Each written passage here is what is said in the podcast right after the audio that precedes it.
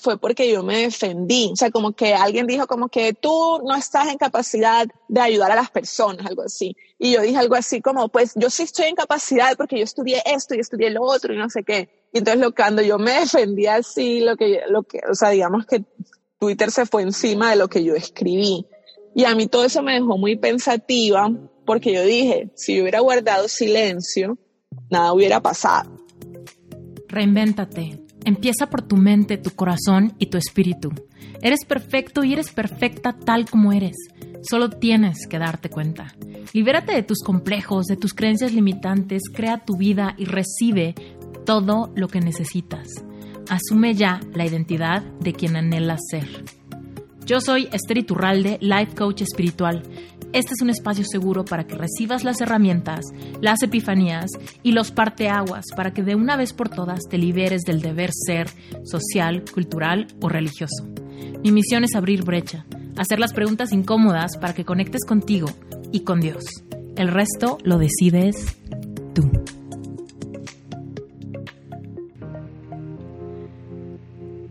Laura Romero es fundadora de Qué Buena Salud, una red de miles de personas que buscan vibrar más alto en su relación con ellas mismas, con sus cuerpos, su sexualidad, sus parejas y con la abundancia. También es autora de un libro maravilloso que se llama Tu cuerpo te ama publicado con la editorial Diana del grupo Planeta, que se encuentra ya en su tercera edición. Después de graduarse como abogada en la Universidad de los Andes, encontró su propósito del alma al certificarse como Health Coach en el Institute for Integrative Nutrition, comúnmente conocido como IIN. En la actualidad es conferencista y podcaster. Trabaja como coach de nutrición integrativa y terapeuta de sanación femenina. Semanalmente ofrece contenido gratuito a través de sus redes sociales, blogs, videos, podcasts y newsletters.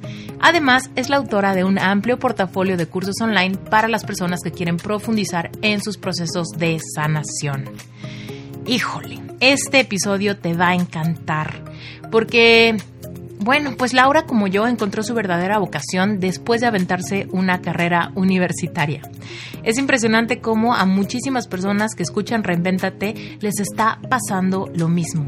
Se están dando cuenta que conforme más se conocen, más se enamoran de sí mismos o sí mismas, empiezan a encontrar que hay otra nueva vocación para ellos básicamente ayudando a otros a que encuentren la salida de alguna circunstancia o algún problema usando un montón de herramientas de mindfulness, de espiritualidad, herramientas de conciencia como programación neurolingüística, tapping, acupresión, procesos de profunda reflexión y todo para darle la vuelta y realmente convertirnos en esas personas que realmente anhelamos ser. Acuérdate que Reinventate Podcast es, no es una invitación a que te conviertas en alguien que nunca has sido.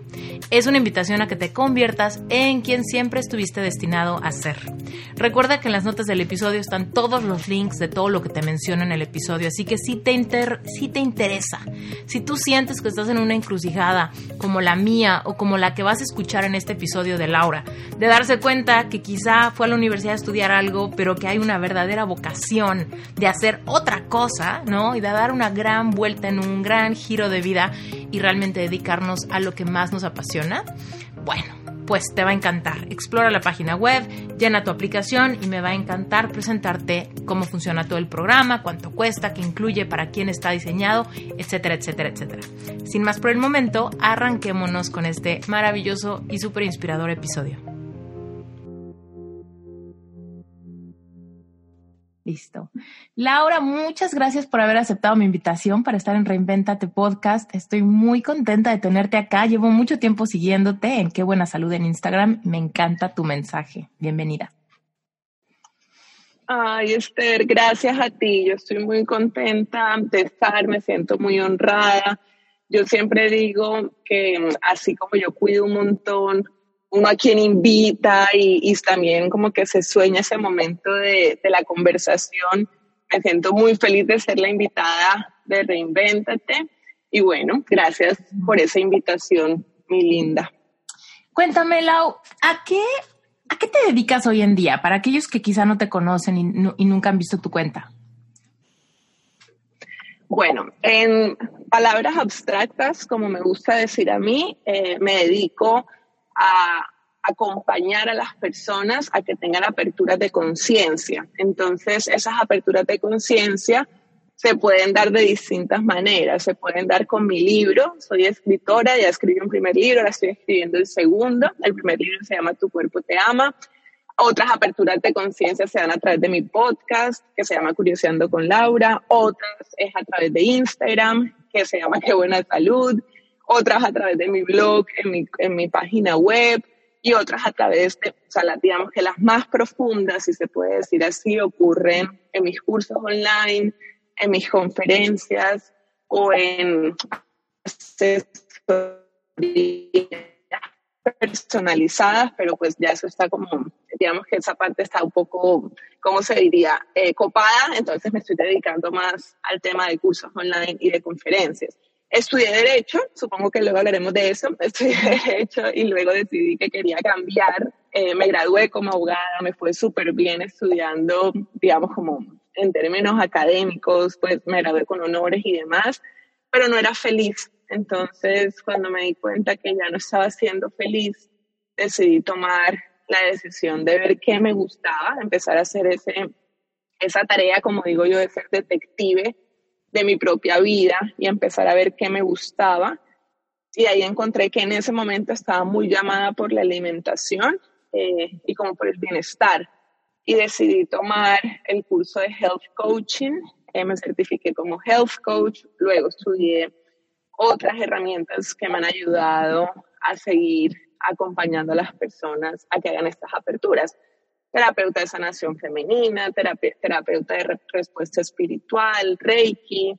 Y bueno, como digo, yo soy una gran autodidacta que todo el tiempo sigo estudiando y sobre todo tratando de aplicarlo a mi vida, que eso también creo que es lo que hace que permita que yo pueda conectar con muchas personas, porque trato de ponerlo todo en lenguaje muy sencillo, muy cotidiano, o sea, yo no quiero complicar las cosas, yo no quiero verme como la superintelectual ni como la maestra eh, que está arriba en el monte dando, no sé, como una predicación, sino muy desde, yo, desde mi humanidad y desde mis experiencias, comparto lo que he aprendido y eso le ha servido un montón a la gente.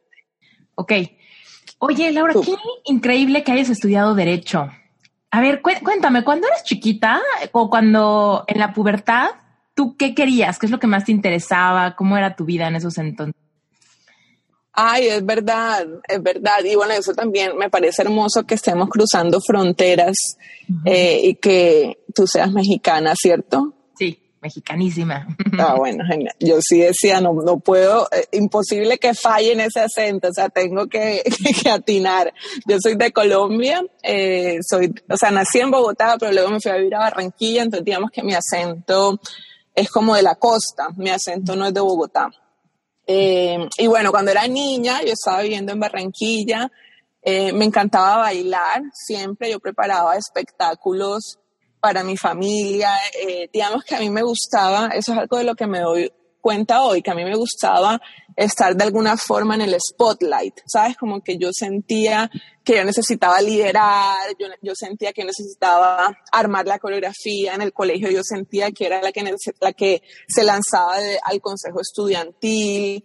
Em, entonces, de alguna forma sí estuvo muy presente el tema del liderazgo, eh, pero digamos que yo nunca soñé con una profesión, o sea, yo nunca dije, mi sueño es ser abogada, mi sueño es ser fotógrafa, mi sueño es ser diseñadora, a mí eso nunca me pasó. O sea, que yo veía que había gente que decía, yo quiero ser astronauta. Y yo decía, o sea, yo no sé si yo quiero ser astronauta. O sea, como que siempre me preguntaba eso, como, como que no, no me veía en un área laboral de una forma muy definida. Yo quería que fuera una cosa más, más libre, más fluida, más creativa.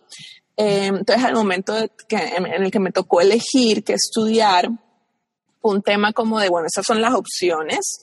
Eh, yo me acuerdo que tenía una profesora que ella me decía, trata de no estudiar en Colombia, porque en Colombia, digamos que las opciones están limitadas, pero porque no te vas a estudiar por fuera, que por fuera puedes encontrar más opciones. Pero en ese momento yo no estaba lista. Yo decía, no, yo voy a estar en Colombia. Y en ese momento elegí estudiar Derecho, eh, porque me gustaban, siempre me han gustado las humanidades, Siempre me han gustado las palabras, escribir, leer. Pensé en estudiar comunicación, eh, comunicación social, eh, pero mm, digamos que de parte de la familia, no de mis papás, pero de otros familiares, tuve como un feedback que estudiar comunicación era como para personas que, no sé, como para personas vagas, o sea, tenían como una, como una imagen eh, equivocada de la comunicación, yo creo. Y también creí, como ellos eran abogados, eh, creían que el derecho era como el top de las carreras. Y yo creo que me dejé llevar un poco por eso, porque recuerdo que una familiar me dijo, es que si tú no estudias derecho, no vas a ser nadie en la vida. Y yo me acuerdo que yo dije, no, pero yo sí quiero ser alguien, yo sí quiero ser alguien en la vida, por lo tanto voy a estudiar derecho.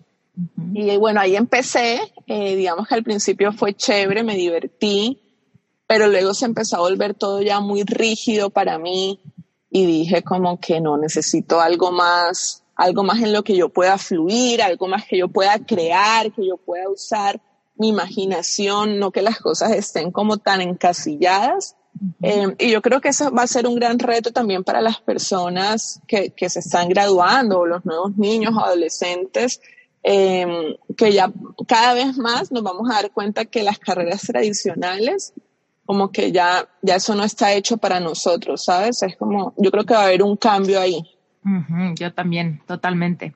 Yo estudié diseño gráfico y evidentemente, aunque me gusta mucho el diseño, pues ahorita es como un hobby, ¿no? Me gusta el diseño porque se refleja en mi podcast o en mis cursos o en mis, ¿no? En todo lo que se me ocurre, pero no porque el diseño como disciplina me apasione.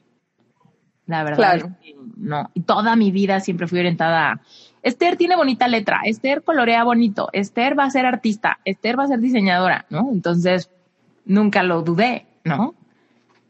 Y hoy lo que hago pues, no existía en esos momentos.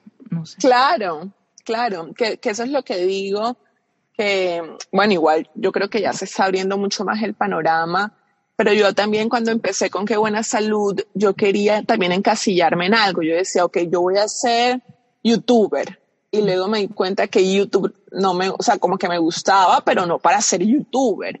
O cuando empecé con el podcast, dije, ahora solo voy a hacer podcast. Y luego dije, pues, es que yo quiero hacer podcast, quiero hacer YouTube, quiero escribir, sabes, como que quiero hacer contenido para redes.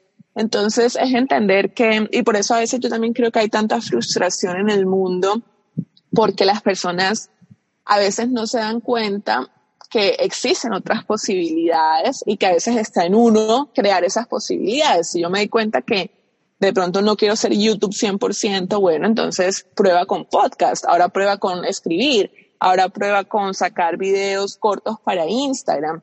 Y me he dado cuenta que en, en hacer ese montón de actividades, no sé si es un montón, pero al menos esa diversidad, le da como alimento a mi creatividad, porque siento que no estoy atada a un sitio, sino que puedo bailar o danzar en, todo en todas las posibilidades que me entrega la vida.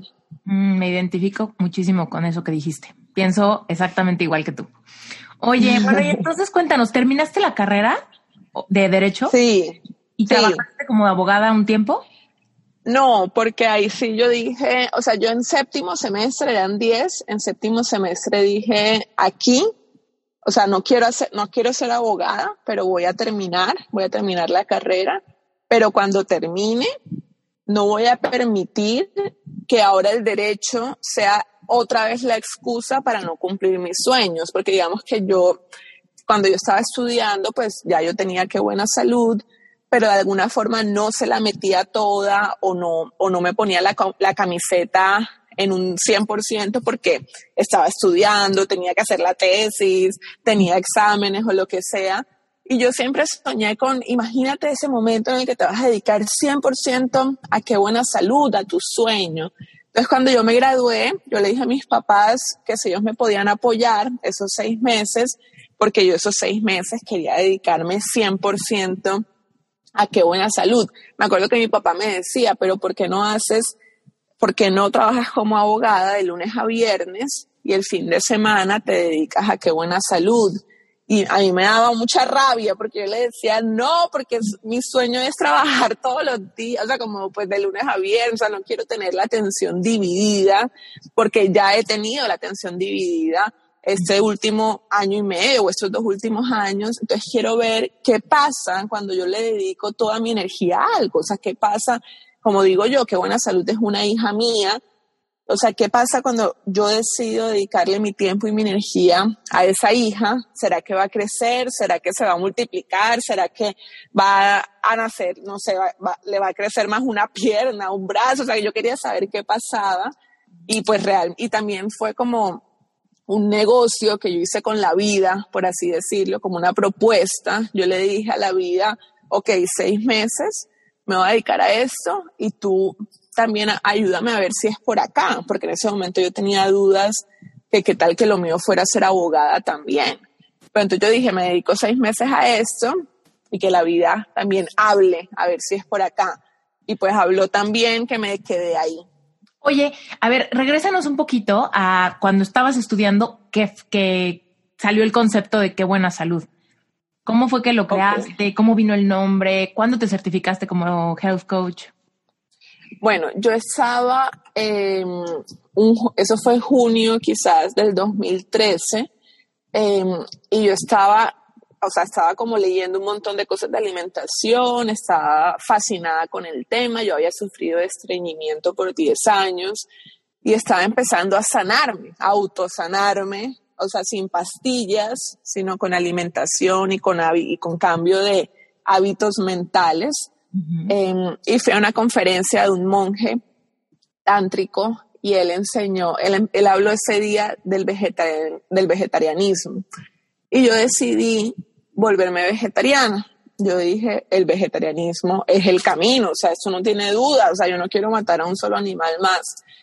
Y un amigo fue a la misma charla y también se volvió vegetariano, entonces yo todo el tiempo le mandaba o sea, como mira, así puedes reemplazar la proteína animal, mira, eso, ese es un superalimento que podemos consumir para no estar deficientes en esta vitamina, mira, o sea, todo el día le mandaba cosas. Y él me dijo, oye, tú con todo esto que me mandas, ¿por qué no abres una cuenta de Instagram? En ese momento Instagram era muy nuevo, o sea, estaba apenas naciendo. Y yo como que, bueno, pues sí, no me parece loco. Yo siempre tuve ese deseo de comunicarle muchas cosas al mundo. Em, como yo sentía que tenía un mensaje para dar.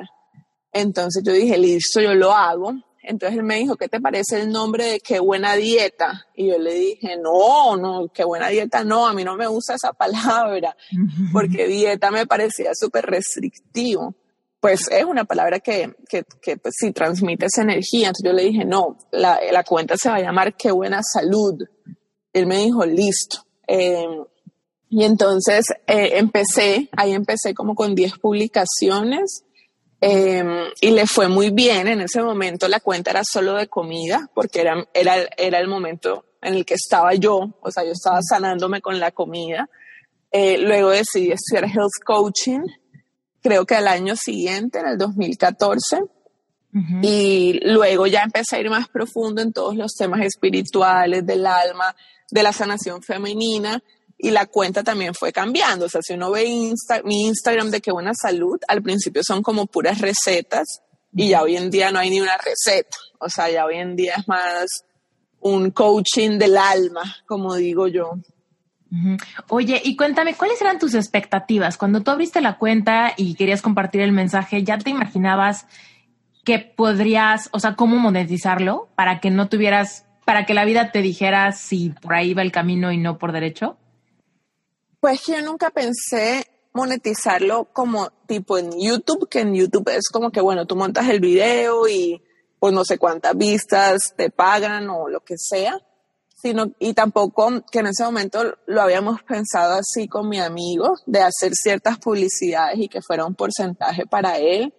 Pero a mí eso no me llenaba, o sea, yo no, yo no, yo no escribía o yo no creaba contenido para eso, o sea, o sea, como que si venía una marca chévere y no me llegaban marcas chéveres, eran como marcas gel quema grasa y yo no quería promocionar un gel quema grasa, entonces más o menos nunca, o sea, en ese, en ese momento era muy difícil encontrar marcas como más, más coherentes, alineadas y también dispuestas a pagar, pero ese nunca fue mi motor, digamos, con las marcas. Pero yo sí quería tener pacientes, ese sí era mi deseo, como que yo decía, yo quiero ver pacientes. Yo al inicio pensé que mi camino iba a ser en un consultorio. Mm. Entonces yo quería mi consultorio y que mi consultorio estuviera lleno y que yo estuviera ahí todo el día viendo pacientes y quería que qué buena, o sea, que la cuenta de Instagram se volviera una plataforma para que las personas me conocieran y, quisieran tomar consulta conmigo. Eso sí me lo soñaba, ¿sabes? Eso sí decía como que qué chévere, que eso me parecía espectacular.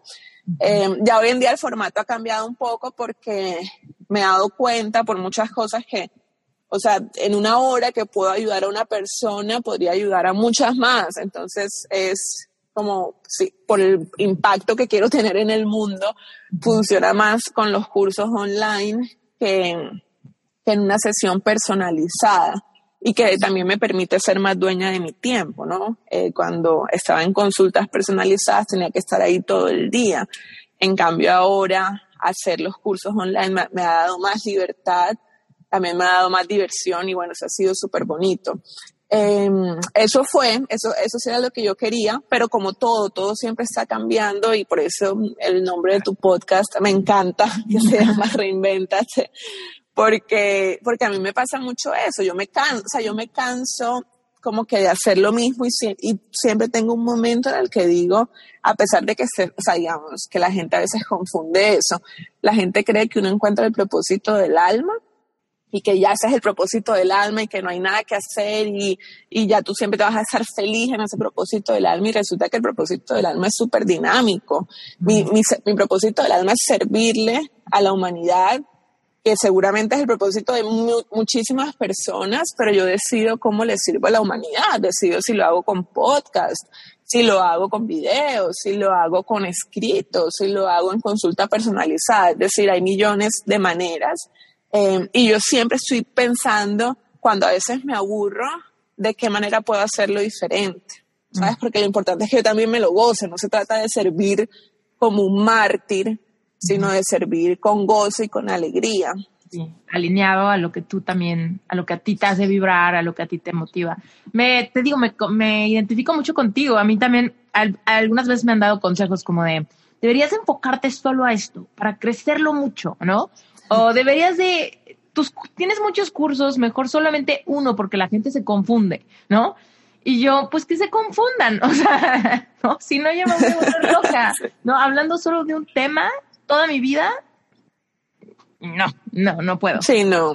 Y de hecho la variedad me permite regresar, ¿no? Regresar a, ah, es que esto me gusta mucho y puedo como irme tantito y regreso con más fuerza, pero si nunca me hubiera ido, ya me hubiera quedado hastiada de la misma cosa. Pero, oye, entonces, cuéntame, esos seis meses que te aventaste a enfocarte completamente en tu, en qué buena salud, ¿qué pasó? No, fue divino. Llegaron un montón de pacientes. O sea, primero conseguí el consultorio de mis sueños. O sea, era el consultorio que me quedaba a una cuadra y media de mi casa. O sea, yo me iba caminando. Era absolutamente divino. Eh, y me empezaron a llegar un montón de pacientes. Entonces yo estaba feliz. Eh, empezamos con el logo de la empresa bueno, como que empezaron a llegar demasiadas señales que, o sea, porque todo se abría, ¿no? Yo también trabajo mucho con una frase que es muy linda que dice, lo que corresponde fluye. Y yo no, yo no estaba forzando nada, o sea, yo no estaba como que tengo que hacer un montón de cosas para tener pacientes, no, las pacientes llegaban, el consultorio también llegó, y creo que fue el primer consultorio que vi y con el primer, y con el consultorio que me quedé.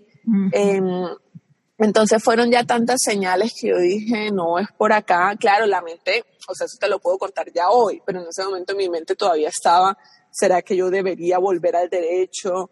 Eh, porque digamos que cuando uno también emprende, no es que sea difícil. A mí no me gusta esa frase que dice, emprender es difícil y a veces en Latinoamérica puede estar ese concepto de emprender en Colombia es muy difícil o emprender en México es muy difícil. No sé, no sé si en México está, pero en Colombia dicen mucho eso.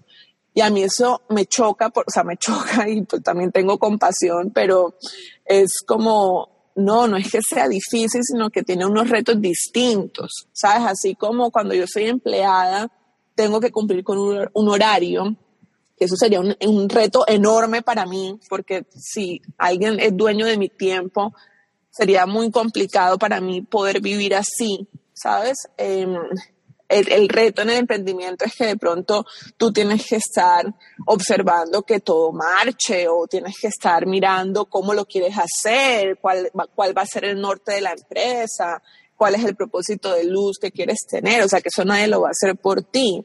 Y un trabajo interior muy grande, un trabajo interior de uno estarse revisando qué tan abundante, eh, qué, qué, más que tan abundante es qué tan abierta estoy a la abundancia o estoy conectando con la carencia, porque es que todo lo que pasa en el emprendimiento es un reflejo de tu proceso interior.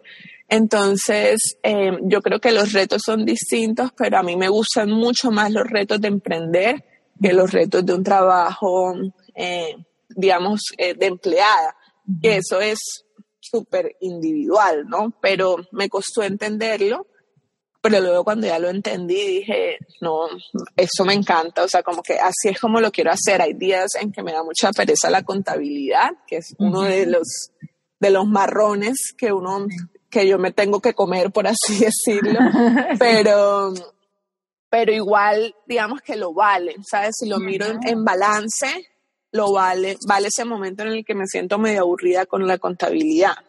Totalmente. ¿Sabes qué digo yo? Digo, nunca había sido más fácil emprender que hoy, pero lo vas a experimentar solo si te atreves a creerlo. Así es. Si lo crees, buscarás la evidencia de que es cierto. Si no lo crees, buscarás la evidencia de que eso no es cierto. ¿No?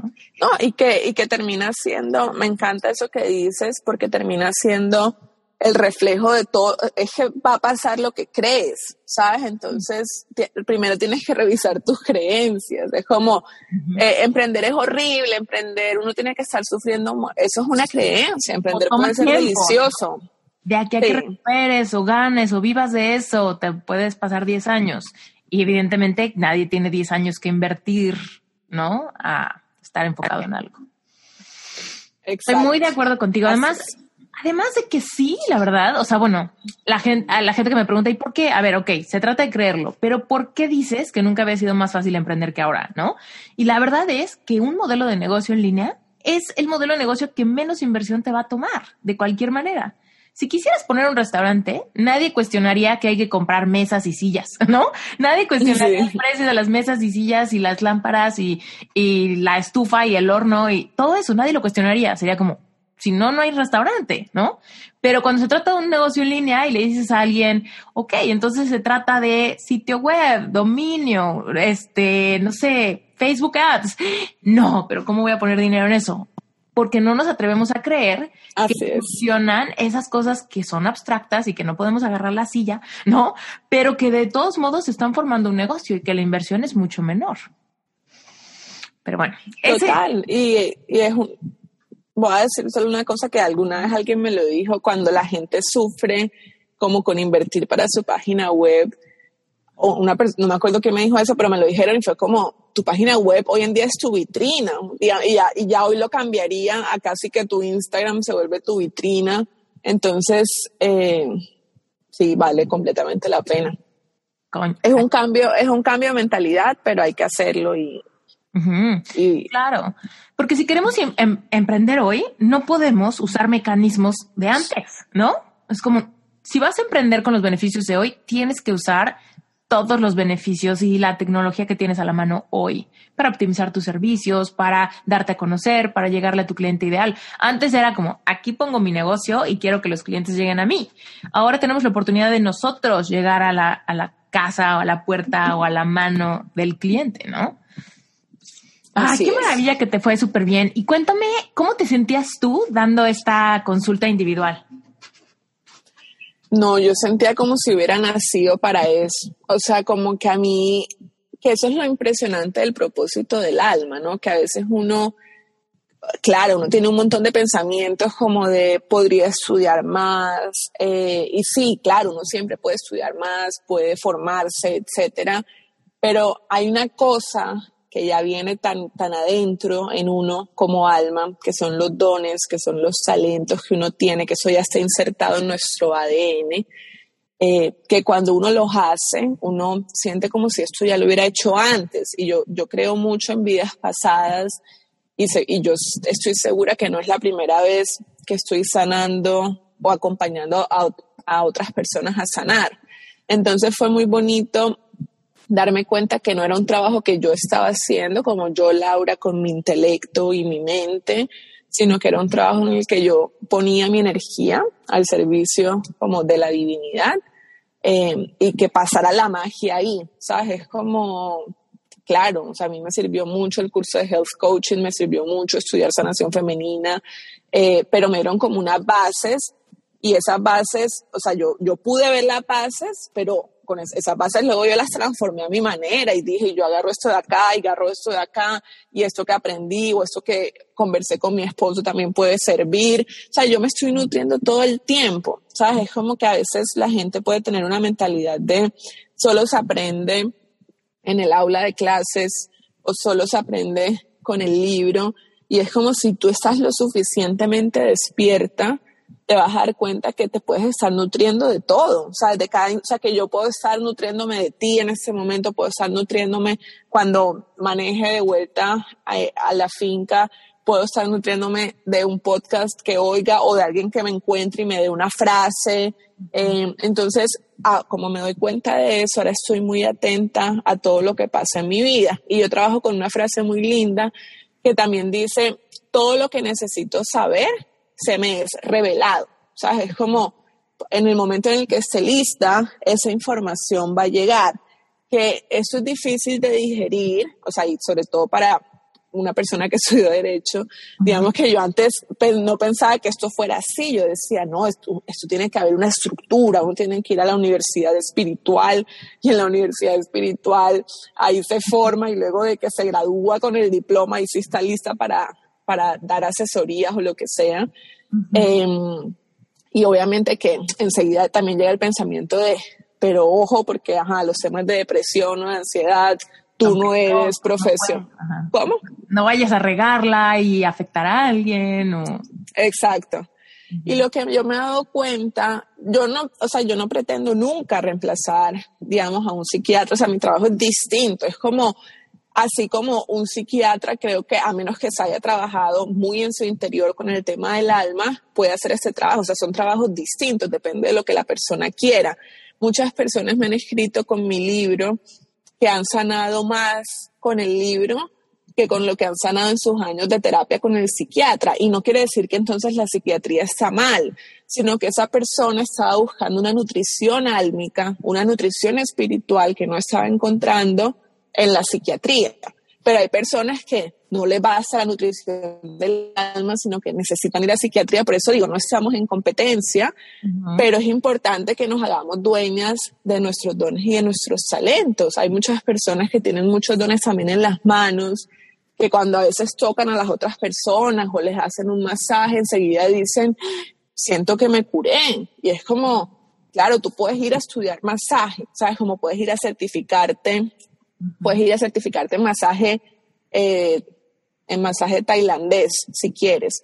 Pero ya, ya el regalo está en tus manos. ¿Sabes? Lo que sea que tú hagas, si es masaje tailandés, si es reflexología, si es acupuntura, si es reiki, ya el regalo está en las manos. Y eso para la mente, como igual ahorita estamos en un momento de transición, antes el mundo, antes de la pandemia, el mundo era supremamente mental. Hoy en día ya nos están enseñando que la mente no lo es todo, ni siquiera porque no lo podemos entender. Uno a veces se pone a pensar, pero esto por qué está pasando, qué es esto, y por qué el mundo, y por qué no hay vacuna. No lo vas a entender con la mente, o sea, no vas a encontrar una respuesta lógica, racional, que pueda calmar a tu mente de por qué está pasando esto. Pero si tú conectas con tu corazón y con tu alma, de pronto puedes ver que esto era necesario para que la gente bajara el ritmo para que la gente volviera a estar en su casa, para que la gente volviera a estar con su familia, para que la gente mirar hacia adentro.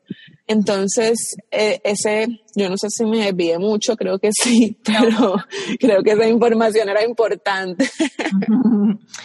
Oye, cuéntame, después de que se dieron esos, esos seis meses, me imagino que ya no tuviste problema de seguirte derecho, ¿no? Y, y cómo fue evolucionando a tu primer curso, por ejemplo, o, o en qué momento salió tu podcast. Bueno, eh, digamos que por, por varios, yo no sé si fue un año o dos, ya no me acuerdo, pero sí había dudas. O sea, yo decía, ¿y qué tal si? ¿Sabes? ¿Y qué tal si regreso al derecho? Eh, porque pues uno le toma un tiempo como que adueñarse y asumirse. Ya hoy en día, si tú me preguntas, pues no tengo ninguna duda. Pero al principio sí, sí fue un camino que a veces estaba como que, y si regreso, y si acepto eso, y si lo otro, y ya luego fue como que ya, no más voy a hacer eso. Entonces, eh, bueno, empecé con el consultorio, em, hice mi primer curso online, me sentía un poco rara porque pues, claro, uno le habla a una paciente y luego le hablas a la cámara, entonces es como un poco raro, em, pero, pero luego como cuando ya lo entregué al mundo y tuve alumnas y compraron el curso, ellas me decían que el curso, cómo amarme mejor. Mm. Mentira, no se llamaba así, o sea, era otro, era el de sanación física y emocional del estreñimiento. Ese fue el que hice. El, primero fue ese. Y la gente me dijo que le había servido mucho, pero era como un curso muy corto. Entonces luego yo dije que quería hacer uno más como más largo o más profundo, no sé. Y bueno, yo siempre había querido como trabajar mi relación, que yo trabajara mi relación conmigo y que la gente trabajara su relación con ellas mismas. De ahí saqué cómo amarme mejor. Eh, luego saqué cómo amarme y cómo amarte mejor. Entonces eras tú, pero también tu pareja. Em, y luego ya se vinieron otros cursos que fueron que ya fueron sesiones en vivo, ¿no? Como con 50 alumnas conectadas, que era, se llama Terapéate con Lau, otro se llama Relaciones Transparentes. Eh, bueno, digamos que esos, y también ahí sigo como encontrando qué, qué me gusta más, si me gusta hacer los videos pregrabados o si quiero estar en vivo con las personas. Eh, ahí sigo todavía como como encontrando respuestas y yo creo que eso hace parte del camino. Yo creo que a veces uno quiere tener todo resuelto, como bueno, ya entonces yo hago cursos online y es como, bueno, pero ¿cómo los quieres hacer? ¿Los quieres hacer en vivo? ¿Los quieres hacer pregrabados? Y puede ser que todavía no tengas la respuesta y está bien.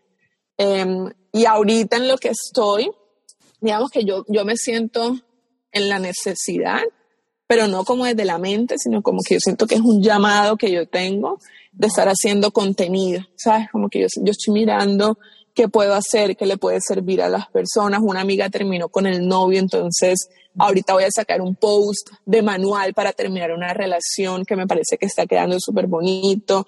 Em, pero digamos que eh, siento que ahora el, el cambio es que ahora como que voy más día a día, ¿sabes? Es como que estoy tratando de estar muy en el presente. Ayer estaba pensando eso, que yo siento que la vida me ha querido dar muchos regalos, pero yo a veces por estar pensando tanto en el futuro y ahora el curso que voy a sacar y será que va a ser bueno, será que no va a ser bueno, será que lo hago así, será que no lo hago así, eso me roba como la como la paz y la delicia que la vida me quiere dar con unos regalos que estoy en el campo y es delicioso y es como, bueno, el curso lo harás, pero también disfruta esto, ¿sabes? Es como ve más despacito, ¿sabes? Como que saboreate lo que sea que hagas, que no se vuelva como una máquina productiva y que tiene que hacer y hacer y hacer, sino como hago para ir más despacio, ir sintiendo, esto me gusta, esto me motiva, esto no me llama en este momento, no le encuentro el sentido hacer esta cosa ahorita,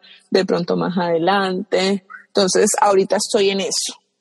Oye, en tu en un video que vi tuyo mencionas que en algún momento de tu vida pensaste como quedarte tras bambalinas, ¿no? No, no estar en el centro del escenario.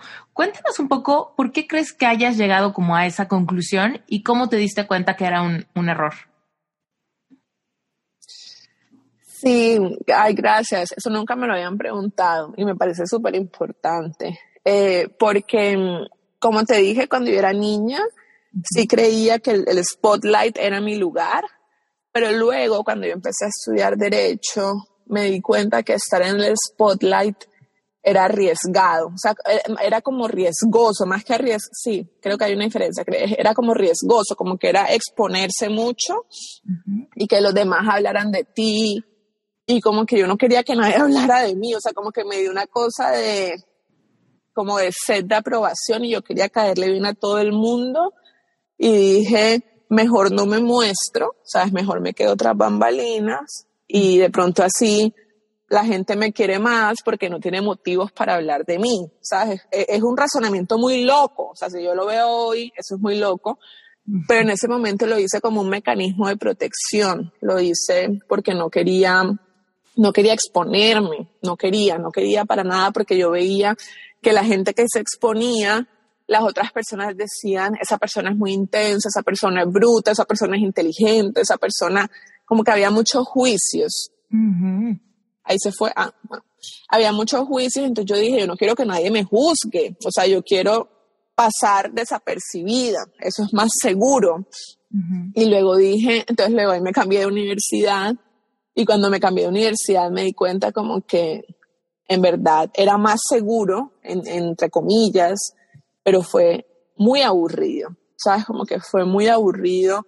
No, o sea, digamos que yo no me sentía sí, yo, yo, no me sentía como con ningún tipo de adrenalina, eh, sentía que todo era como, no sé, yo no le encontraba como un sentido a eso tampoco. Y cuando me cambié de universidad dije, esto no me va a volver a pasar y voy a participar si tengo que participar. Y esa fue una reconciliación que yo tuve con exponerme. Y poco a poco eso me fue preparando para que hoy en día pues yo me siga exponiendo y que sé que a veces es hermoso uno exponerse y hay otras veces en las que de pronto, no sé, la gente eh, no le gusta o la gente critica o la gente desaprueba, pero también está bien, o sea, porque yo antes quería que, o sea, yo antes decía, si alguien me critica, lo voy a convencer de por qué yo tengo la razón o lo voy a convencer para que no me critique más. Y, y, y luego entendí como, tú no tienes que convencer a nadie. O sea, la gente va a pensar lo que quiera pensar. la gente va a pensar lo que quiera pensar acorde a su nivel de conciencia y yo también tengo que trabajar en aceptar y en ser tolerante con esa diversidad. Es que no todos tienen que pensar como yo, ni tienen que estar de acuerdo con todo lo que yo haga. Pero eso no quiere decir que voy a, a dejar de hacer lo que yo creo que tengo que hacer lo voy a seguir haciendo si es lo que creo que tengo que hacer, si es lo que siento que es el mensaje que debo transmitir, eh, pese a que existan personas que no, que no les guste, que no estén de acuerdo, que no les parezca. Eh, eso fue un gran, un gran game changer, como digo yo, en mi vida, porque yo, yo sí quería que todo el mundo me amara. Y a veces me pasa todavía, que me da duro cuando la gente no está de acuerdo, cuando la gente me ataca, pero sé que es un trabajo que yo tengo que hacer conmigo. Eh, me identifico contigo también. qué fuerte es em, de repente cómo nuestro, nuestro sistema nervioso se activa muchísimo con la crítica o el odio, con esta tensión, pero no se activa tanto con las palabras positivas de ánimo, ¿no? De repente Total. me encantó tu podcast y yo, no manches, gracias. Y de verdad que me, me hace sentirme contenta, de verdad que sí. Pero cuando alguien me dice, tu podcast es horrible, dura mucho, no deberías de seguir con eso, me roba el día. O sea, me quedo como, ah, ¿cómo puede ser? No puedo creer, ¿no? O sea, como que realmente me genera una fuga de energía súper grande. Digo, evidentemente tengo mis planes de contingencia para eso, me enfoco en el aspecto positivo, trato de no verlo, ya no contesto nada, ¿no? Eh, me regreso a mi centro como puedo. Pero sí, o sea, lo veo en retrospectiva y digo, claro, las palabras de, odio siempre me ha dado mucho, me han penetrado mucho más fácil que las palabras de ánimo. ¿No? Y es porque por ese miedo nato de, del rechazo, que aunque es algo que constantemente quiero soltar y que no sea un indicador de que yo haga o no algo, de cualquier manera, como que pues sí, hay algo dentro de mi alma que pues evidentemente no quiere ser rechazada, ni, ni dejada de lado, ni odiada, ni nada de eso, ¿no? Porque nuestro corazón siempre ha buscado como la aprobación y la validación, ¿no? De, pues de los demás. Interrumpo este episodio rapidísimo, nada más para invitarte a que te unas a Relevante Espiritual. Si este podcast te gusta, Relevante Espiritual te va a permitir ir más profundo. Relevante Espiritual es mi grupo de estudio mensual. Es una comunidad cerrada donde cada semana se te va liberando contenido adicional. Es el hilo conductor para que despiertes tu espiritualidad y aprendas a manifestar. Mira, lo primero que va a pasar es que cuando tú te metes a relevante espiritual, te voy a ayudar a que recuperes la perspectiva de tu merecimiento. Pasaremos porque conozcas todas las leyes universales que intervienen en tu proceso de manifestar. Llegaremos a la parte donde sanas y reconectas con tu niño o con tu niña interior. ¿Qué quiere decir? Sanar todas las heridas de tu infancia, que seguramente generan códigos de significado, creencias limitantes, heredadas, aprendidas, no trascendidas. Todo esto lo puedes hacer en relevante espiritual y realmente traquear tu proceso. Ir dándote cuenta cuáles son las áreas que ya estás trascendiendo y a partir de eso convertirte en una mejor versión de ti para lograr todo lo que anhelas. Y lo mejor es que Relevante Espiritual solamente cuesta 18 dólares. Es una membresía mensual, así que quiere decir que tu compromiso inicial para entrar es solamente un mes. Si pruebas y te gusta, te quedas. Si pruebas y no te gusta, puedes cancelar en el momento que quieras sin compromiso alguno. ¿Y sabes por qué te digo esto? Porque sé que te va a encantar. Pero si por alguna extraña razón no pudieras quedarte, no pasa nada. Tienes toda tu autonomía para salirte en el momento que quieras. Si te interesa conocer más de Relevante Espiritual, recuerda que en las notas del episodio está la liga. Si le das clic a esteriturralde.com diagonal relevante espiritual, te vas a ir directito a la página web donde hay un video donde te explico qué es, de qué hablamos, para quién está diseñado y sobre todo cómo funciona. Ahí mismo puedes hacer tu registro y puedes estar dentro de Relevante Espiritual hoy mismo, si esto te late. Y antes de que te me vayas, simplemente quiero recordarte que Reinventate Podcast ya tiene cuenta en Instagram. Así que por favor, detente lo que estés haciendo, detente, agarra tu celular, busca arroba reinventate podcast y dale follow.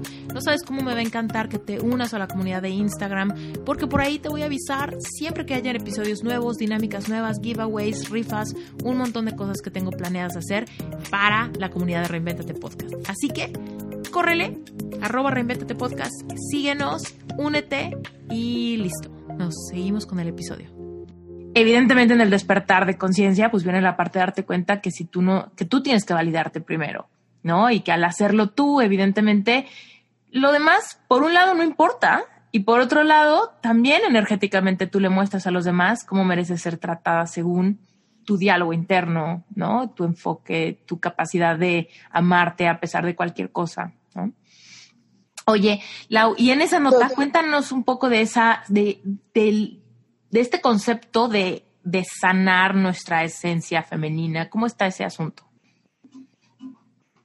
Bueno, pero primero me encantó lo que dijiste, o sea, hermoso. no puedo estar más de acuerdo porque, porque sí, o sea, cuando llega un pensamiento negativo, o sea, un pensamiento no, cuando llega un ataque de otra persona, eh, ayer leí una palabra a mi suegra que me pareció muy acertada y es como que eso lo descompone a uno, como que uno queda descompuesto, ¿sabes? Es como que tú puedes estar sólida y eso pasa y es como que algo se desbarata ahí. eh, pero también creo que, que, es una cosa primitiva que uno tiene, que uno quiere ser aceptado y validado, porque antes si, si a ti tu tribu te abandonaba, pues te morías, ¿sabes? Porque pues, uno en el estado salvaje era muy complicado. Pero hoy en día pues ya no estamos ahí, ¿no? Porque alguien me ataque. A mí me tocó una vez, eh, y ya contesto lo de las mujeres, lo prometo, eh, pero cuando, cuando me atacaron una vez en Twitter, yo, o sea, era en Twitter, o sea, era, mi celular estaba acá, era Twitter, pero yo sentía, o mi, o mi sistema nervioso sentía como si vinieran subiendo por las escaleras de mi edificio a tumbar la puerta y a matarme, ¿sabes? Como que yo sentía como que esto se activó, como que vienen por mí. Y claro, mentalmente yo sabía que no venían por mí, pero mi cuerpo lo sentía así. Y yo me acuerdo que me tuve que repetir varias veces, es solo Twitter. O sea, es como que puedes borrar la aplicación, ¿sabes? Si quieres, y ya eso deja de estar en tu cabeza. Y yo creo que eso es muy importante porque uno, uno sí tiene que estar muy pendiente. De qué deja entrar en la cabeza y qué no deja entrar. Hay cosas que, es decir, hay pensamientos que van a venir involuntarios, pero hay unos pensamientos que uno dice, no, no voy a dejar que seas residente de mi cabeza. ¿Sabes? Es como, ok, te viniste un segundo, pero vuelve y sal, porque no te voy a dejar permanecer acá mucho tiempo.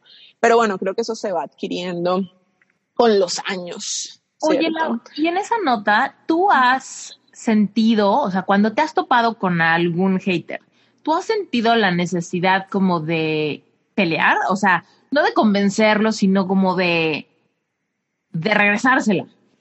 ¿O no? Mira, yo, de hecho, cuando pasó, es que a mí, o sea, si yo miro mi historial, me han atacado por ahí tres veces, o sea, digamos, duro, por así decirlo, o sea, que se vino un grupo de gente, pues duro, tres veces. Y la de Twitter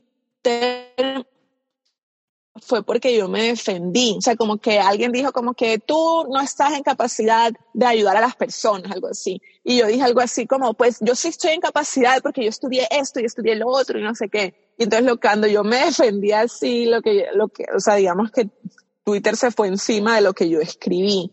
Y a mí todo eso me dejó muy pensativa porque yo dije, si yo hubiera guardado silencio, nada hubiera pasado. ¿Sabes? Si yo lo hubiera dejado pasar, es como, ok, ella cree eso, la dejo a ella con su opinión. Pero como yo me defendí, activé como toda, toda esta secuencia de, de ataques, que hay una frase muy linda de un libro que se llama Un curso de milagros que dice, solo se defiende quien se siente atacado. Mm. Entonces, cuando, entonces, claro, yo, esa frase se me vino al segundo después de publicar el comentario. pero fue como, bueno, ya tarde, pero ya se mandó, no hay nada que hacer, eh, ya toca asumir. Eh, y ahí en ese momento sí me di cuenta que yo no le iba a responder a nadie. O sea, como que en ese momento dije, no voy a responderle a nadie. O sea, es que es así de sencillo. Y, y hoy de hecho hablé de eso en un video que estaba subiendo para Instagram, que estoy tratando de pensar y, lo llevo pensando hace un tiempo, ¿cómo podemos hacer para, no, para hacer de este mundo uno menos agresivo? Entonces hay una frase de Pema Chodrón que ella dice, cultivar la no agresión es cultivar la paz.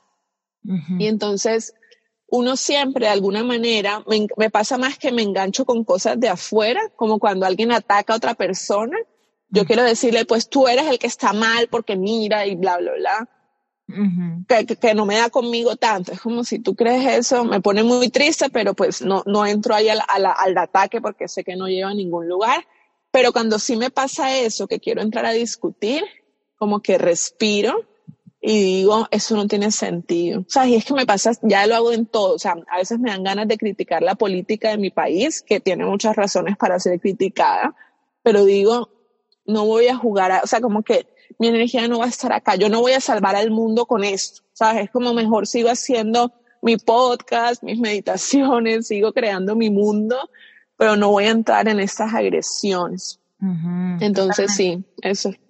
Sí, y es que, como dijiste, es una, hay que cuidar tu energía y estos son unas gran fugas de energía, porque incluso a mí me ha pasado a veces, ¿no? Decir, decir algo que quizá no es la gran cosa, pero después me quedo pensando en, lo escribí, lo debí de haber escrito, lo, debí, debí de haber dejado vacío, no, pero lo debí de haber borrado. Por ejemplo, una persona me puso en un comentario de un podcast, y ojo, un podcast que lo disfruté grabando, como no tienes una idea.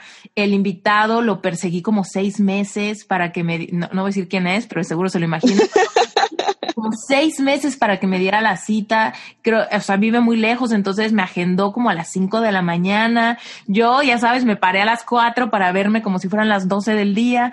No, un rollo, ¿no? Y el episodio quedó muy bueno. Y me escriben en el, YouTube. eh, este cuate es una maravilla. Lástima que lo haya entrevistado una persona que no sabe nada, que, ¿qué? Ah, que ni le importa lo que dice porque se ve que ni le está poniendo atención. Y, ¿y qué más pudo? Ah, y que su acento es de persona petulante mexicana, ¿no?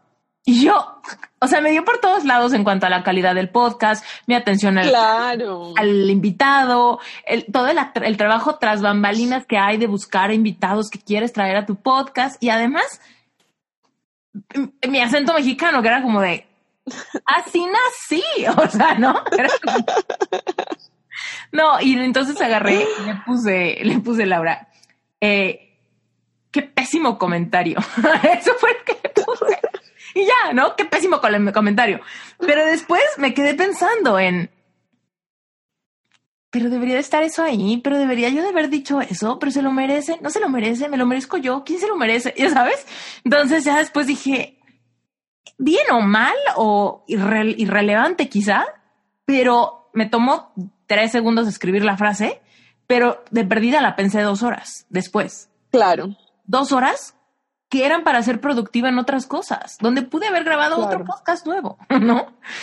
Sí, te entiendo, te entiendo absolutamente. Y que digamos a nosotras, porque trabajamos en redes, nos puede pasar en este mundo en el que uno recibe un comentario así, pero las otras personas que trabajan, ¿ahí me oyes? Sí. ¿O no? ¿Sí? Ah, ok.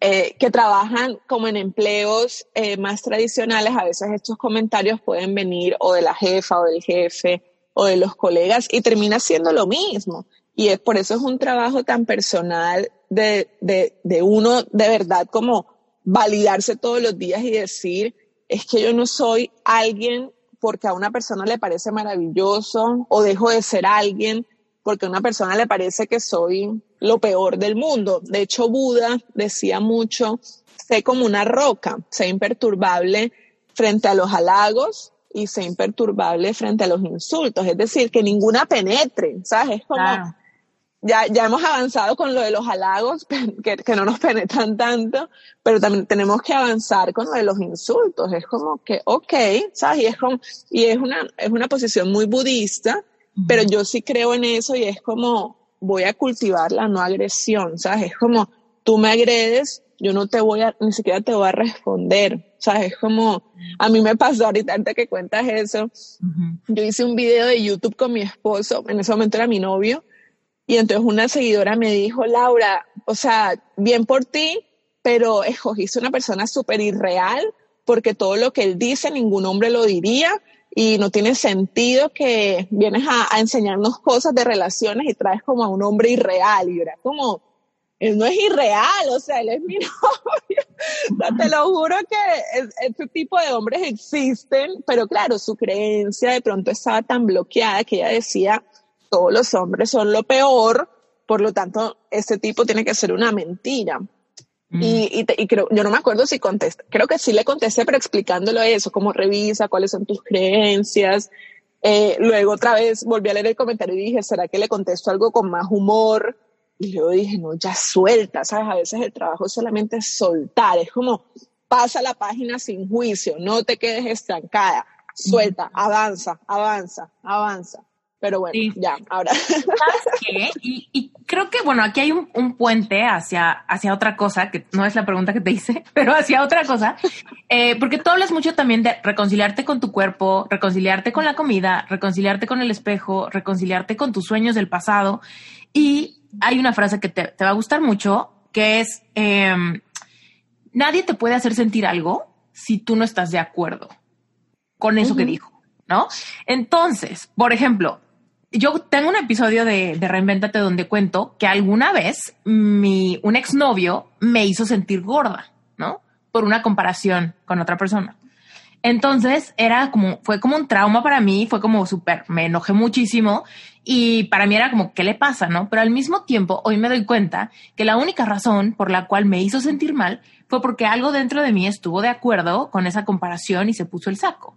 Hoy por hoy, creo que si alguien me dijera lo mismo, no me afectaría porque ya me reconcilié con esa parte mía y liberé esas creencias. Entonces, si alguien me dijera, es que estás gorda, yo le diría como, a mí me encanta cómo estoy y como estoy me siento sana y me siento cómoda en mi piel y me da mucha pena que tú me digas eso porque probablemente estás proyectando algo que tú sientes, ¿no? Pero entonces en esa luz, muchas veces cuando tenemos una marca personal o nos atrevemos a subirnos al escenario en alguna metafórico, en algún área de nuestra vida, y alguien llegara a decir eso está mal o eso no vale o eso, no sé, ¿no? Lo que sea, cualquier cosa medio hater, ahí viene la parte de darnos cuenta, si nos dolió o si nos dieron en un punto, ¿qué parte de mí quizá está de acuerdo y podría guiarme a la parte que necesito sanar o reconciliarme con ella, ¿no? Y muchas veces, desgraciadamente, es o nuestra personalidad, o nuestro cuerpo, o en el tono de nuestra voz, o cosas en nuestra esencia que no podemos cambiar, ¿no? Cuéntanos por qué es tan importante o cómo fue el tema de esta reconciliación. ¿Qué, ¿cómo podríamos iniciar una reconciliación? Porque quizá ahorita hay personas, ¿no? Que, que lo están escuchando y que dicen, puta, suena increíble, pero ¿cómo le haces para reconciliarte con algo que quizá te ha, has odiado mucho tiempo? O te ha causado tantos complejos o tantas inseguridades en el pasado, como, ya sabes, algo que no puedes realmente como cambiar o, transformar. Sí, es que yo creo que puede haber una, a mí me funcionó cuando yo entendí eso. Eh, yo trabajo mucho como con lo que a mí me motiva, ¿no? Como cuál es el motor de hacer esto.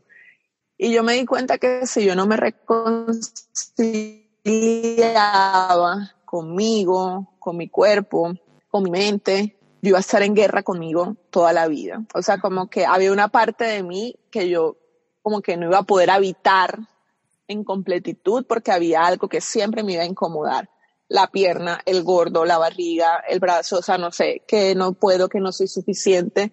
Entonces yo dije, ¿será que uno viene a la tierra? O sea, como venir a la tierra es todo un accomplishment, ¿sabes? Es como un gran logro, uno, o sea, logra nacer, crecer, eh, sobrevivir a todas las cosas que pueden haberlo a uno matado, o sea, una enfermedad, un accidente, lo que sea.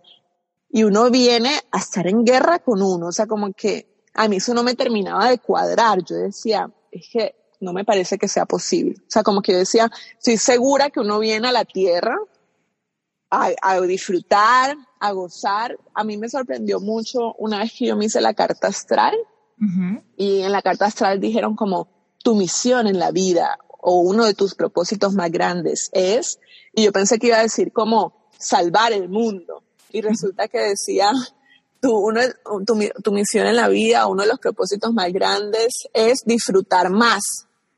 Y para mí eso fue mind blowing porque yo decía, ¿cómo así que disfrutar más? O sea, yo pensé que aquí uno venía a sufrir, ¿sabes? Como a darse duro, a darse mucho palo, a odiarse, a, decir que, que le faltó un poco más para hacerla mejor.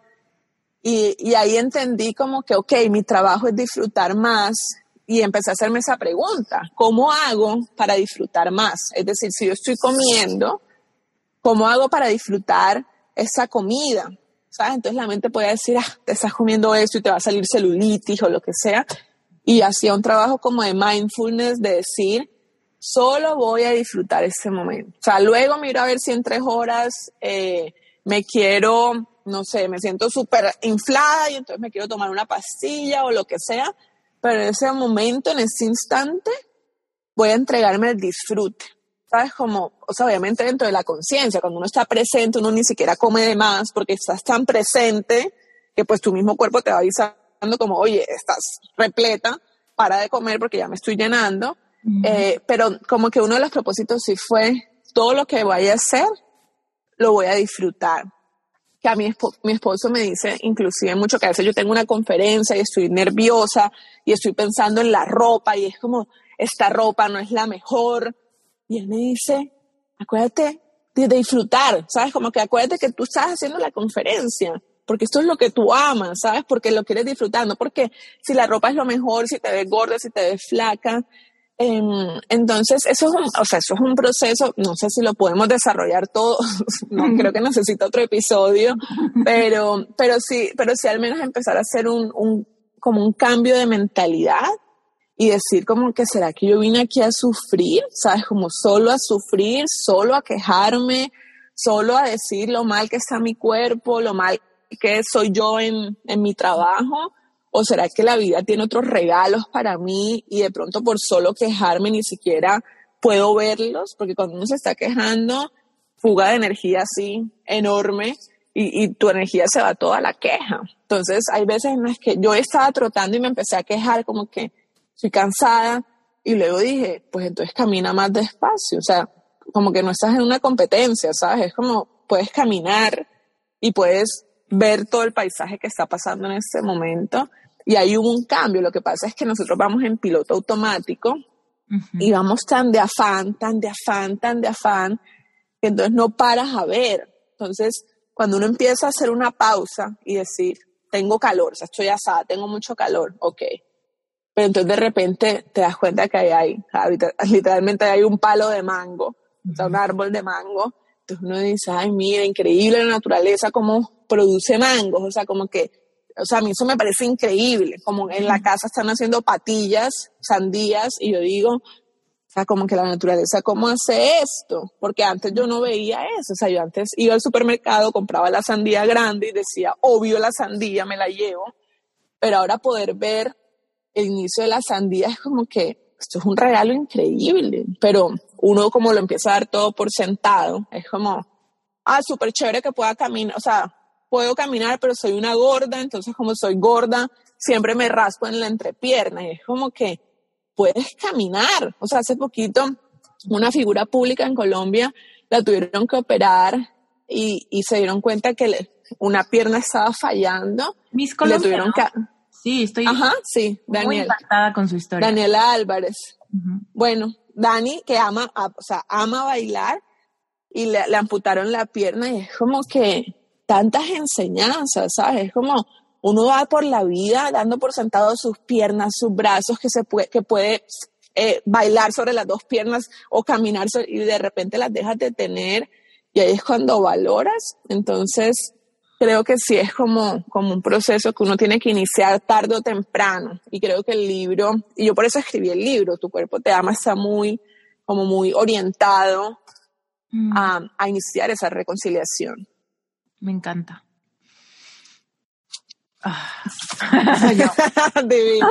La pausa, respiremos.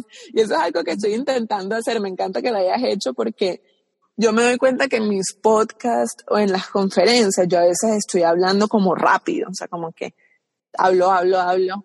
Y a veces uno tiene que hacer una mini pausa. Es como, como que toma ese momento, o sea, como que qué maravilla, o sea, estamos hablando, o sea, yo estoy en un, tú no sabes dónde estoy, o sea, estoy en un pueblo que no tiene internet, pero me vengo a un punto en el que sí tiene internet y es muy, o sea, como, esto es muy loco, o sea, como qué maravilla que podamos hacer esto, qué bendición, eh, pero si vamos muy rápido, no nos damos cuenta, el Internet pudo haber fallado y no falló. Mira, aquí estamos hablando, tenemos ya un montón de tiempo hablando y, qué delicia haberlo podido hacer. Pudo haber sido que yo te haya dicho, no, lo siento, pero el Internet no dio y ni modo, nos toca cancelar o nos toca reprogramar. Claro. Pero que viene es como tomar la vida, como decir, hacer pausas en el día y decir, estoy viva, ¿sabes? Como increíblemente, I'm alive. O sea, como increíblemente hoy puedo bailar sobre mis dos pies, hoy puedo comer de esta manera, hoy puedo leer eh, y no dar, sino dar por sentado. Creo que es súper importante. Totalmente. Cuando, me, cuando vi esa noticia, sí, la verdad me, me impactó mucho. y dije, ojalá, bueno, qué impactante ponerme a preguntarme si cómo yo reaccionaría ante un reto así que me pusiera la vida a mí, ¿no? ¿Cómo reaccionaría? Porque digo, ya, pues, ya llevo unos añitos predicando que las emociones y que dar la gratitud y que no hay prueba más grande que las que puedas superar y que yo creo mi propia realidad y, ¿no? Llevo mucho tiempo con eso y de repente viene la parte de decir, bueno, si pasaras por una prueba como esta, ¿cuál sería tu reacción? Cuál sería tu tiempo de recuperación, ¿no? Y lo mismo con un montón de otros escenarios. Por ejemplo, ¿qué pasaría si ahorita perdieras esto que das por hecho, tu casa? ¿Qué pasaría si das por hecho un miembro de tu familia o tu esposo o incluso mis mascotas? ¿Qué pasaría si uno se me perdiera? O sea, ¿cuál sería mi, mi reacción? ¿Cuáles serían las emociones que se presentarían y cómo las manejaría yo en ese momento, ¿no? Sí, me encanta eso. De acuerdo. Por sentado. Uh, qué fuerte. Oye, Lau, bueno, a ver, antes de que te me vayas a ir, dinos un poquito de esta parte de, de sanar este linaje femenino o energía femenina. Danos una probadita. Bueno, yo creo que las mujeres, primero, que seamos mujeres, nos identifiquemos como mujeres en el plano terrenal, eh, fue una elección que tuvimos que hacer antes a nivel del alma y ser mujer, o sea, ya con solo ser mujer, eso implica un montón de cosas, digamos, es decir, implica que a uno le enseñen que uno tiene que eh, cuidarse muy bien porque de pronto alguien puede abusar de ti o puede violarte. Eh, bueno, como todas estas cosas que las mujeres naturalizamos, desde eso hasta tienes que atender al hombre, que eso está como muy marcado en Latinoamérica. Em, entonces nosotros tenemos casi que un deber por sanar, un deber de sanar, como todas, todas esas huellas que están ahí, como impre, ¿cómo se diría eso? Como, no sé cuál es la palabra, se me fue la palabra, como impresas, impresas en nuestro cuerpo, en nuestro ADN. Eh, y por ejemplo, ahora el tema que estoy trabajando mucho es el tema como del sexo, porque yo creo que las mujeres tenemos tantas ideas en la cabeza sobre el sexo y sobre cómo, cómo tiene que ser el sexo cuando uno tiene pareja, que a veces hacemos un montón de cosas que nos terminan violentando, pero es solo por el miedo a que nuestra pareja no nos deje. Entonces, como está la creencia de, si yo le digo a mi esposo o a mi novio que no, que no quiero hoy, entonces mi novio o mi esposo se va a poner bravo y se va a ir con otra, porque entonces yo no se lo doy, entonces él tiene que ir a buscarlo en otro lugar. Y es como, ¿qué es esto? ¿Sabes? Es como, ¿por qué hacemos? O sea, como, ¿por qué no nos entrenamos para poder decir que no, poder aceptar el no de nuestras parejas también?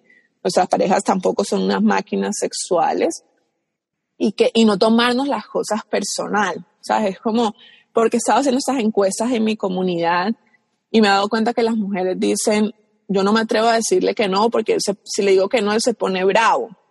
O yo, o yo me obligo a tener sexo muchas veces a la semana para que él se dé cuenta que yo lo quiero. Y es como, ¿por qué hacemos estas equiparaciones? O sea, ¿por qué tener tantas veces sexo a la semana te dice a ti si quieres o no a una persona? ¿Sabes? Más bien es como, tú quieres, él quiere, en esa medida los dos están juntos, si no, pues no están. Y pues luego cada, cada uno se hace responsable. Puede ser que yo tenga muchas ganas, mi esposo no, y yo como me hago responsable de mi placer. Estoy dispuesta a explorarme, a masturbarme, o eso me parece prohibido, entonces no, no lo hago porque está súper mal, o me pongo molesta si mi pareja se masturba entonces, eso, por ejemplo, es un tema, como el tema del sexo.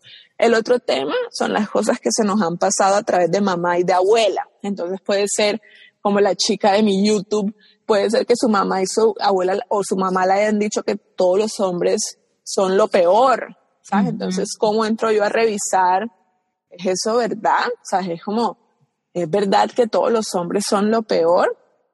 Eh, bueno, y eso es como un ejemplo. y en general, cuando las mujeres sufren de temas como menstruación muy dolorosa o tienen temas como en los órganos que solamente son femeninos, como ovarios, útero, eh, vagina, eso habla sobre nuestro ser mujer. Entonces, si yo tengo algo ahí, algo tengo yo que sanar como ser mujer.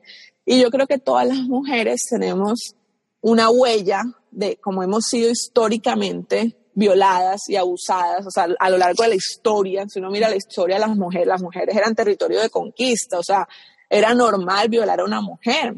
Entonces, eso está muy insertado y por eso a veces nosotras naturalizamos inclusive las violaciones con nuestra propia pareja. O sea, violaciones no es que mi pareja me esté violando así como un desconocido, pero a veces accedo a tener relaciones cuando ni siquiera quiero. Sea, es como que, bueno, porque él me lo pide, entonces yo tengo que decir que sí. Es como, eso termina siendo una violación. Tú quieres, si tú quieres, maravilloso. Pero, o sea, violación, no estoy hablando del delito, estoy hablando de, cómo, lo, cómo lo asume el órgano. Es como el útero a veces quiere o a veces no quiere. ¿Soy capaz de respetar eso? ¿O por miedos mentales que tengo, obligo al útero y a la vagina a enfrentarse a esa situación? ¿Sí me entiendes? Totalmente. Y me parece súper interesante esto. Sí, eso es ah. un temazo. Cañón. Cuéntame, ¿cómo, si ahorita alguien que está escuchando dice, quiero seguir escuchando estos temas contigo, Laura, ¿qué es lo que tendrían que hacer para, para suscribirse, para ver tus cursos? ¿Cómo funcionaría? Genial. Bueno, primero yo recomiendo, súper recomiendo el podcast también, Curioseando con Laura, y trabajamos muchos temas sobre la mujer, por, o sea, ese sí, ahí hay un montón de temas de la, o sea, ese podcast está hecho para las mujeres. Eh, los hombres también se pueden nutrir, pero pues las mujeres van a encontrar un montón de respuestas allí. Eh, en qué buena salud, en el link que tengo en mi bio, ahí dice como únete al club de qué buena salud. cuando tú estás en el club de qué buena salud recibes todas las noticias porque estás suscrita a mi o sea, a mi a mi base de datos, entonces ahí les informamos absolutamente todos los cursos que están saliendo, el libro, etcétera. Y si quieren estar como pegadas como a diario, recibir también contenido, redes sociales, arroba qué buena salud en Instagram, y en Facebook. Y en YouTube también estamos sacando contenido. Gracias por haberte quedado hasta el final de este episodio. No sabes el privilegio que es para mí tener esta comunidad y saber que hay tierra fértil del otro lado de este micrófono. Así que sin más por el momento te quiero dar gracias si ya me dejaste un testimonial en Apple Podcast. Gracias si usualmente me mandas pantallazos del episodio que estás escuchando, me tagueas en Instagram, en Facebook, en Twitter, por todos lados. No sabes de verdad lo feliz que me hace y lo mucho que me entusiasmas para seguir generando contenido, seguir trayéndote invitados fascinantes como el de hoy. Y bueno, pues sin más por el momento, de verdad te quiero mandar un abrazo gigante. Recuerda que puedes conectar conmigo en cualquier momento vía Instagram. Siempre contesto y siempre contesto yo. A veces me tardo un poquito, pero siempre contesto. Así que gracias, gracias, gracias por todo y nos vemos hasta la próxima. Yo soy Esther Iturralde y esto es Reinventate Podcast.